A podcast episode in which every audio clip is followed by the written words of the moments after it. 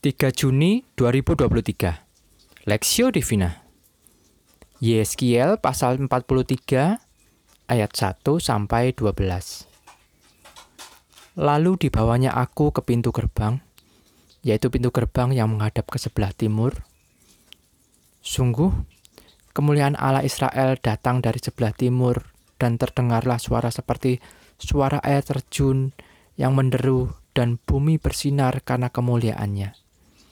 Yang kelihatan kepadaku itu adalah seperti yang kelihatan kepadaku ketika ia datang untuk memusnahkan kota itu, dan seperti yang kelihatan kepadaku di tepi sungai Kebar.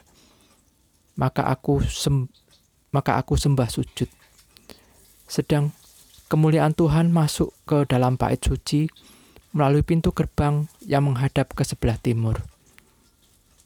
Roh itu mengangkat aku dan membawa aku ke pelataran dalam.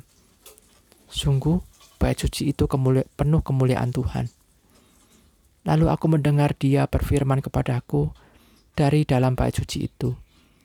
Orang yang mengukur bait suci itu berdiri di sampingku. Dan ia berfirman kepadaku, Hai anak manusia, inilah tempat tahtaku, dan inilah tempat tapak kakiku.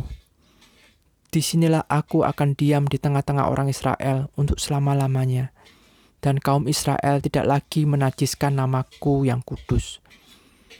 Baik mereka maupun raja-raja mereka, dengan persundalan mereka atau dengan mayat raja-raja mereka yang sudah mati.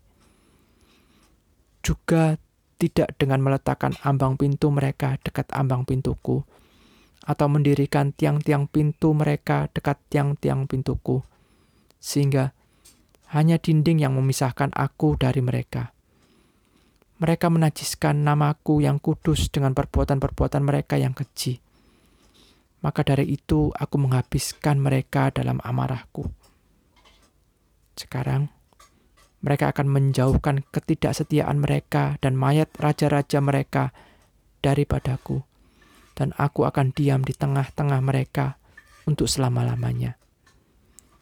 Maka engkau, hai anak manusia, terangkanlah kepada kaum Israel tentang bait suci ini, agar mereka menjadi malu melihat kesalahan-kesalahan mereka. Juga bagaimana bait suci itu kelihatan dan rancangannya.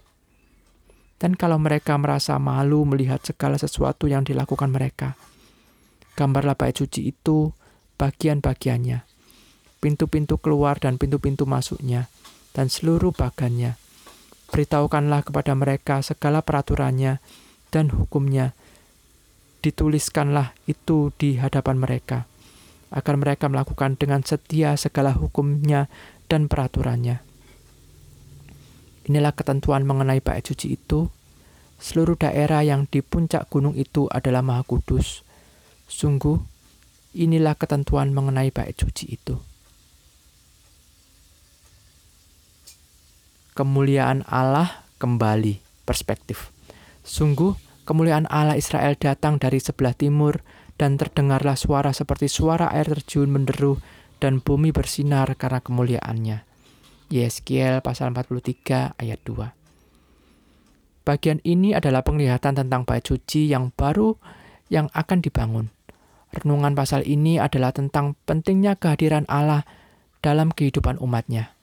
Bait suci yang baru yang akan Allah bangun ini adalah tempat yang kudus. Tempat dia akan berdiam untuk bertemu dengan umatnya.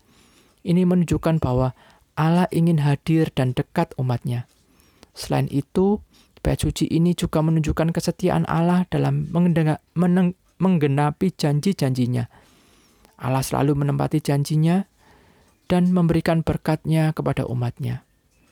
Oleh karena itu, sebagai umat Allah, kita harus selalu mengandalkan dan percaya pada janji-janjinya. Namun kehadiran Allah dalam kehidupan umatnya juga memerlukan ketundukan dan ketaatan. Seperti diungkapkan dalam ayat 10 sampai 12, Allah meminta umatnya untuk menyadari segala kesalahannya dan menaati segala perintah Tuhan. Hal ini menunjukkan bahwa kehadiran Allah dan kehidupan umatnya tidak dapat dipisahkan dari ketaatan dan ketundukan umatnya kepadanya. Dalam kesimpulannya, Yeskiel pasal 43 ayat 1 sampai 12 mengajarkan kita tentang pentingnya kehadiran Allah dalam kehidupan umatnya. Kesetiaan Allah dalam menggenapi janji-janjinya dan ketaatan dan ketundukan umatnya kepadanya.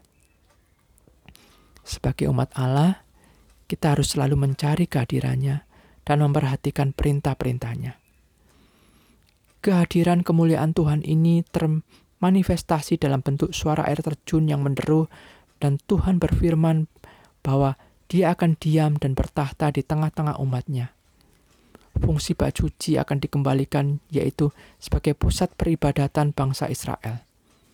Hal ini sekaligus sebagai tanda bahwa relasi Tuhan dan umatnya akan dipulihkan. Pada saat itu Israel akan malu akan dosa masa lalunya dan berbalik kepada Tuhan.